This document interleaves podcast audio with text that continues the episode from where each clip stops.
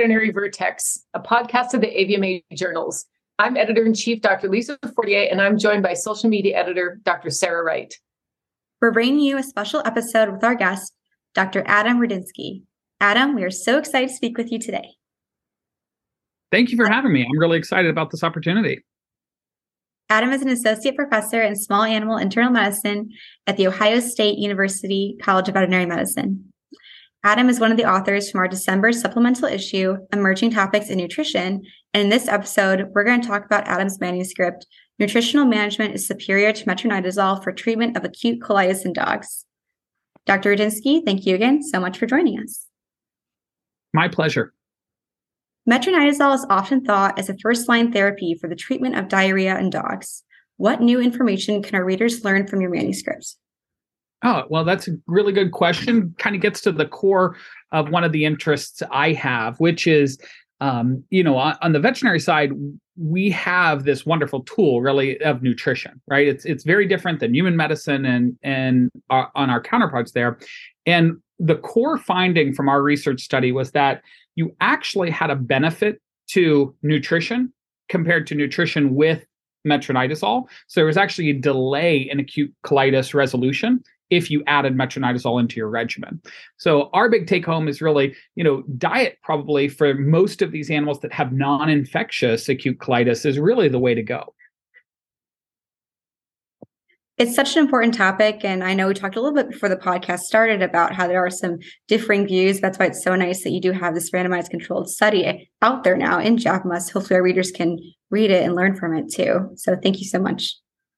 Yeah. And I, I think some of that stems from right? Like if, if you think if you break metronidazole down, like I I jokingly when I talk to vets about it, I put it up as the holy grail from Monty Python and the Holy Grail and say this is metronidazole. This is how we treat it in vet med, right? It's the end all be all. But uh, and part of that came from this uh, concept of yeah, it has antibacterial properties. Yeah, it has antiprotozoal properties, and then also these anti-inflammatory properties. But when you dive in and dig a little bit deeper with metronidazole, it is a very good antimicrobial. Uh, the downside is we don't actually see a lot of uh, enteropathogenic bacterial infections causing uh, acute colitis in these cases. It's also a good antiprotozoal. But once again, if you don't have Giardia or something, for example, it's not really a good strategy. And the data for anti inflammatory is really actually not that strong. It's just something that's been propagated uh, throughout this. So it's nice to take a dive into one of these conventional issues and then structure a study to really target that and tease it out. We've talked a little bit in other podcast episodes too how the most dangerous thing to do is to continue to do something just because it's always been done, not because there's mm-hmm. like certain evidence behind it, et cetera. So again, it's really important information to put out there for our readers. So, on a little bit of a different topic, I found it interesting that your co authors are from different departments within your institution, and some are even from other institutions. How did you all collaborate throughout the research process from conceptualization to publication? Yeah, so that's a, a I think that's a, a wonderful question because that's really the wave of future, right? Anyone who's doing science at this point in time, you can't do it in a silo, right? I yes, it was my project in the sense of like I was lead on it and and designed it and those sorts of things. But without every other single name on that paper, I could not have gotten it over the finish line. Right. So that team approach to science is super important. So uh, where that kind of really stems, and you'll see a lot of different projects that I personally am on are with this same group because we have our research group here at Ohio State called CHIRP, which is the Comparative Hepatobiliary and Intestinal Research Program. And uh, two of my co-authors, Dr. Jenessa Winston and Dr. Val Parker, are both parts of that, it, with uh, a few other faculty members here and elsewhere uh, as members as well. Uh, but that's kind of our, our core research group. And then we have the expertise of saying, okay, hey, you know, Sally Perea and stuff at Royal Canin can design diets and look at the things that we want in those. And uh, Jeremy Laxalt can do the statistics to make sure everything's valid and appropriate. And Jan and his group down at Texas A&M uh, are experts in some of the uh, dysbiosis measures that we used in the paper. So really, you bring that all together, and it's a ten times better paper by getting that mixed expertise um, than if it was just me or uh, just another person uh, operating alone. Yeah, that's so true, Adam. The other part that you touched on, but it's not really highlighted in what you're in either uh, this conversation is collaboration with industry is really, really mm-hmm. important too. Yeah, you know, it's it's getting your idea. It's not just your idea and your research, but that's how you can really bring it to the finish line and bring it to the patients and, and our and our owners and clients.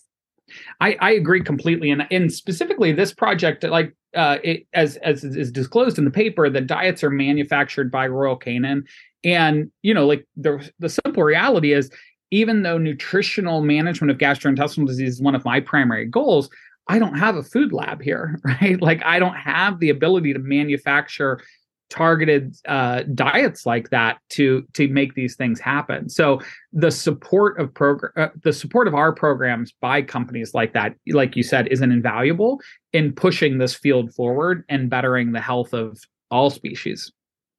Yeah, and nor should you have a food lab. You shouldn't need one, right? That's what industry is there for. exactly. These yeah. collaborations. It used to mm. be, you know, that those things were viewed as kind of dirty. You know, that mm. you were, if you didn't have NIH funding or Morris Animal, then, you know, that yeah, then you had to go to industry. But that's really changed, and and I, I, it's really, I think it's great that you guys are highly collaborative with them. Yeah, I always say to people sure. like conflicts are and then people oh they have a conflict of interest. Well of course you do but conflicts are disclosed and conflicts are meant to be managed so. Yeah.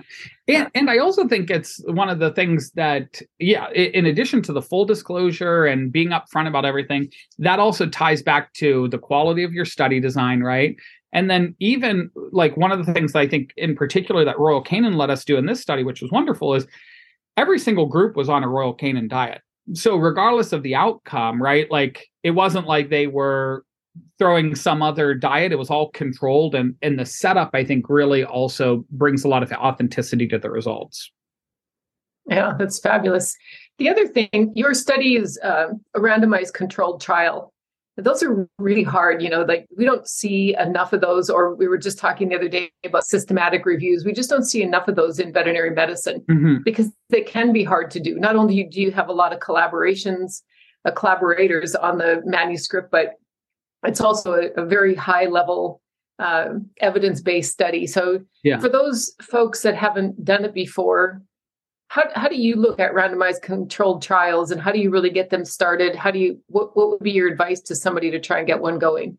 Yeah so uh I think, well, one, I would encourage anyone to do it, right? Because, like you said, that's exactly what our profession needs, regardless of whether you are a bovine practitioner, a feline practitioner, whatever.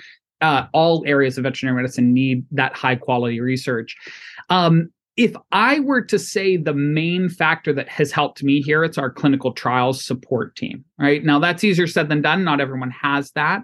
Uh, but it, you basically need to either work with a team that knows those things, like we have here at Ohio State, or build those collaborations. And I think whether you're in a private practice setting or an academic setting, as you can see by the spread of people on our paper, people want to collaborate, people want to help each other. It's just a matter of making those links. So figure out what you want to look into and then build your network around that so that you get those um, so you get those types of uh, gaps that you might not have in your own practice or, or academic setting in particular, what I found so useful for this type of study when everything is blinded and we're doing follow up and the scheduling is very controlled and all of that stuff, uh, having those dedicated people was really invaluable. And um, our lead, uh, uh, one of the lead nurses that was on the project, is actually a, in our manuscript because she was so intensively involved in in all steps of the the manuscript development as well.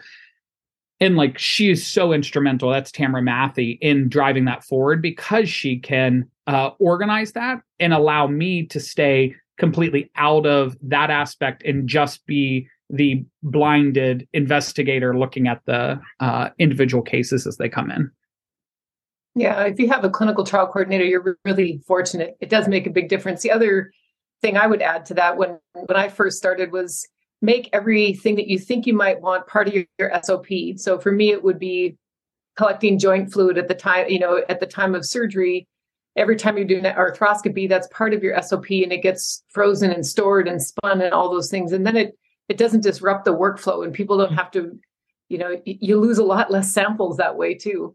Exactly. Yeah. I actually have some here. These are from other studies, but this is from a different study that we're doing right now on um, canine pancreatitis but like these binders that are exactly like you said it is like a cookbook recipe for baking right where every single thing is outlined down to how you label the tube how it's stored where it's stored um yeah so i think an ounce of planning is worth a pound of uh makeup at the end there so that's super useful and and the point to to where you mentioned like it, it's nice if you have a clinical trials support team um our group here does consulting work, right? So like we've supported in terms of data management or other things like that, other research projects that aren't necessarily 100% focused at Ohio State.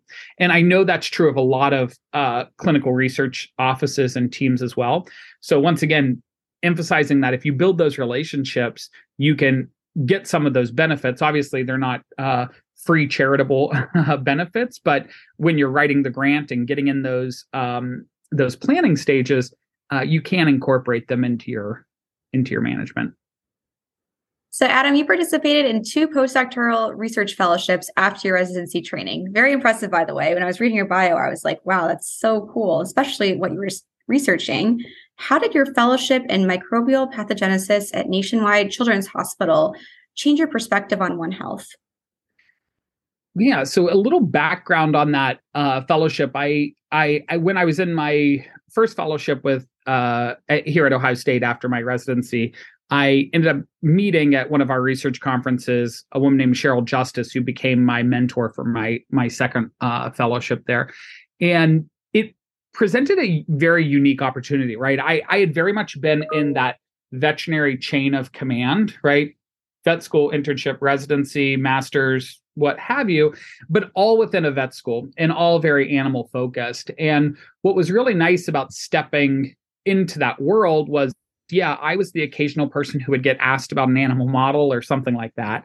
Um, but it was removed from it, right? So you kind of saw the mere image of what I was used to and getting that balance. And then what I think it really taught me more than anything is actually then how to bridge that to truly be an equal one health uh, uh, interaction between those people that have traditionally been trained on a uh, a benchtop science background or on a human medical background or on a veterinary background and how you all integrate those and even though it's not the topic of this uh, this paper in right now one of the other areas um, and actually, some of that work's been published in uh, AJVR um, on feline UPEC isolates, originated from my work there in bridging those different fields. And another example of like bringing human health professionals at Nationwide Children's to OSU to UCLA and kind of merging this all together.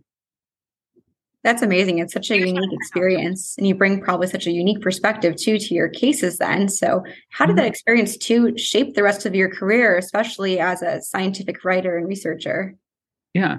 So I, I think the it, it definitely shapes shapes everything. It it made me first stop and think like, you know, I I think a, uh, the best clinician in the world is the clinician that knows what they don't know. The best research in the world is the researcher that knows what they don't know and is willing to say it, right? Always be weary of the person who has full confidence in everything. And I think it was a good uh a good experience because once again it showed me how little or how much like there were things that I was taking for granted or things that I wasn't necessarily looking at because my perspective was so uh entrenched in in the veterinary side. So I think it's it's created a much more open mind uh, in terms of how I approach problems, the people I seek to interrogate problems as I'm designing research and and trying to answer these things, and it's really strengthened the breadth of my science. Right, it, it's become less myopic and more comprehensive and really driving at those mechanistic kind of questions that we need to understand to help animals and now as that's translated into my day-to-day life and in my career right? Like uh, every grant I submit now is multi-institutional and uh, collaborative and and have these translational aspects because not only is that uh, helping us get funding, right? If I can sell this as beneficial to cats and uh, people, right, or or what have you, um, but it also helps in terms of uh, helping both species, right, and and fostering the links there and fostering uh, all the benefits that we get from each other. How did you find the opportunity? And if we have any listeners that are interested, maybe to help their own research, what would you recommend to them in terms of finding these programs? Uh, like postdoc fellowships. Um, so there's a lot that are out there. Um, the the key is or, the key things that I would do is find something you like, right? So if I tell you a little bit about my background, um, it was always gastrointestinal. Like I loved diarrhea from the get-go. In vet school, that was it. I'm I'm dedicated, right?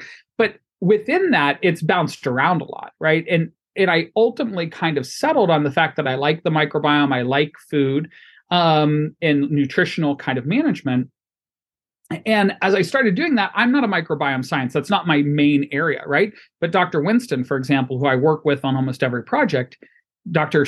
Suchodolski at uh, Texas A&M work on a lot of projects with, they're experts in that area. So if you have, if you start finding those niches, right? That's how I started finding those. And then I started reaching out and saying, okay, well, who do I meet at a probiotic conference? And that's ultimately how I met Sheryl and got linked up through colleagues and then started talking to her and you know it, it they just kind of fall into place um, i think i was in a unique situation because i was in a academic setting when those things happened right so it was breeding a lot of those situations just organically. I didn't really have to necessarily like fly across the world to go meet someone. Uh, so the other thing i would say is like one of the postdocs in uh, the chirp group right now uh, is actually a postdoc in fecal transplant medicine. And uh, we've had a couple different fecal fellows and postdocs in that, and that's something that gets posted as those jobs are available. Um, but you may not always see those, right? If you're not paying attention to job postings or looking for them or the specific location. So the other thing you can do is say, okay, if you're like me and you loved diarrhea and you like nutrition, then you start saying, all right, well, who's looking at these pro- projects? And reach out now, right? If you're not in in that setting, because maybe in two years we have that position open up or we have something else. And if not, maybe I can say, okay, well, hey, here's someone else's name at Florida or Georgia or, or somewhere else that might be able to link you to something. Because you'd be surprised um, or, or at least I think sometimes I I'm surprised looking back when I was in my internship and residency. I was like, oh my gosh, these things are like terribly hard to find. How am I ever going to make this happen? And now that I'm on this side, I'm like, oh my gosh, I hope someone applies to this position. Like we got to see if we can find someone great for it. And and we have found great people, but there there's need on both sides. It's really just a question of like using that network, uh, meeting people, and um, reaching out to people, because you'll find that the vast majority of people are actually very eager to help you rather than anything else. That's great. Thanks for sharing. Now, back to your manuscript for one moment. What is the clinical take home message from your work that you'd like other veterinarians to know? Great. I'll, if I can, I'll answer that in two parts. So, one, there's if I if I take it a step back, right? uh, I liken what we did with this paper very much to what was done 30 or 20 to 30 years ago with FIC, right? And that's why everyone either used to practice uh, by treating FIC with antibiotics or they were taught in vet school don't just give antibiotics to a cat with lower urinary signs. It's statistically more likely to be FIC than a UTI, right? But it took those initial works to switch that paradigm of just the blanket here's antibiotics here's antibiotics and i think when we also look at how owners perceive things i believe there is a perception that if you hand me this pill bottle i think you're a good doctor. And if you say here feed this diet i'm like mm, what's that about? Right? So i think it comes down to uh, really educating our clients to understand the benefits of what we're finding here and then also being open-minded as clinicians as we're reading this type of research to see that we're seeing a shift right?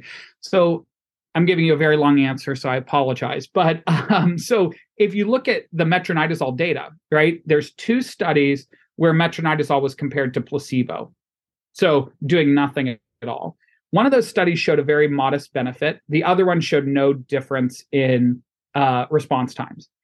Every other time that nutraceuticals, fecal microbial transfer, or in this case, nutritional management has been compared to metronidazole, there's been an improved outcome with the other therapy. So, um, probiotics as well, it was just a combo where everyone got metronidazole. So that one's a little bit of a different uh, type of paper. But, um, you know, so that data is there and and we're moving. So the take home, if I go back to that, is then uh, we have these other therapies that are probably working uh, better against it, and this is one of those kind of shifting moments in in vet med. I think where we're just seeing a different way of managing it and and kind of switching how we're looking at it and how we're educating our clients. The other half of it is I get a lot of like people that are like not believers, right? And I'm not saying you should never be prescribing metronidazole again in, in your life, right? That's not the goal. That wasn't there was no agenda of anti-metronidazole um, propaganda. What we don't want is metronidazole use unnecessarily, right? Because if I manage a non-infectious case with diet over metronidazole, I actually leave that gut healthier at the end of my treatment. Whereas, sure, I can't manage Giardia with diet, right? Like that's that's not going to work. So um, the other take home is really like a simple testing and screening for infectious disease will also, I think, as a clinician, provide you that confidence to say, I'm going to use diet in this case and trust in that. Or, hey, no, I actually do need to prescribe fenbendazole or something else to treat this parasite or, or that protozoal. Sorry, hopefully yeah. that answered your question, but no, there. I, I, love both parts of that. Uh, I also love the fecal fellow. Hey, mom. Yeah. Hey, dad. Guess what I'm doing? I'm going to go be a fecal fellow.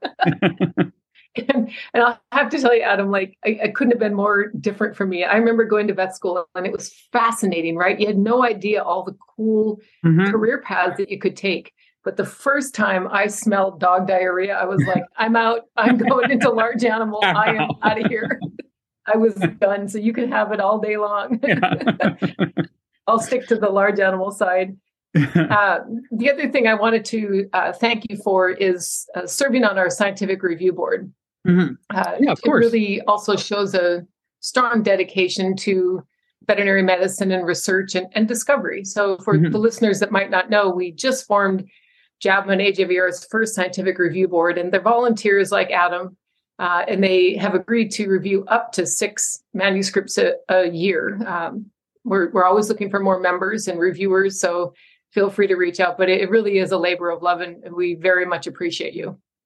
And I think for anyone, if I if you don't mind me adding, one, it's it's interesting, like it's it's super fun, and it's impactful because doing reviews, you're helping other people. Like the reviews I get back on my papers are very, very helpful to me, right? It's different perspectives. So you can be that person for someone else um, in terms of helping advance their research and then obviously helping just advance research in general. Yeah. And now we offer continuing education credits for, for reviewers. Nice. So you can get yeah, you can get up to two CE credits for uh, reviewing. I mean, it is it's a very scholarly activity, and, yeah. and most states accept it. So yeah, for sure. Uh, away from all the science and reviewing and everything, we like to add a, a, kind of a fun question. And Sarah and mm-hmm. I have learned a lot with this one. um, what is the oldest or the most unique thing in your desk drawer? Um, in the drawer, or could it be on my desk? it can be on your desk. Okay. Well, I don't know if you can see because of the thing, but this would probably be the most unique thing, which that's not coming out well because the uh, blur there. But what it is, my my initial mentor for my masters uh, is a, a, an internist named Chen Gilor, and he also was more like you, where he did not see the love of diarrhea in in his life. So when I finished my residency and masters, he got me a framed prescription for fecal glitter capsules that you can take to uh, glitterize your own feces. Um, so they're framed with the prescription and written out to me, and and some glitter capsules in there. So I always look at that because it's it's right there in my kind of like um, diarrhea shrine on the top of my desk here. That's unique. We haven't gotten that one before, have we, Sarah? That is good. I was we were talking about this, but we'll have to do some kind of compilation of everyone's answers because they're all so unique and really fun. But yeah, that one might take the cake, I think. Um, yep. oh, that's awesome though. But thank you so much again. You've been a wonderful guest and it's been great hearing more about your work and why it's important and also your background too to help inspire the next generation of scholarly writers and researchers. Mm, sure. Thank you for having me. You can read Dr. Rudinsky's manuscript in our December 2022 JAVMA supplemental issue, Emerging Topics in Nutrition, on our journal website. I'm Dr. Sarah Wright with Dr. Lisa Fortier. We want to thank each of you for joining us on this episode of the Veterinary Vertex podcast. We love sharing cutting edge veterinary research with you, and we want to hear from you. Be sure to leave us a rating and review on Apple Podcasts or whatever platform you listen to. Until next time, take care, and we'll see you soon.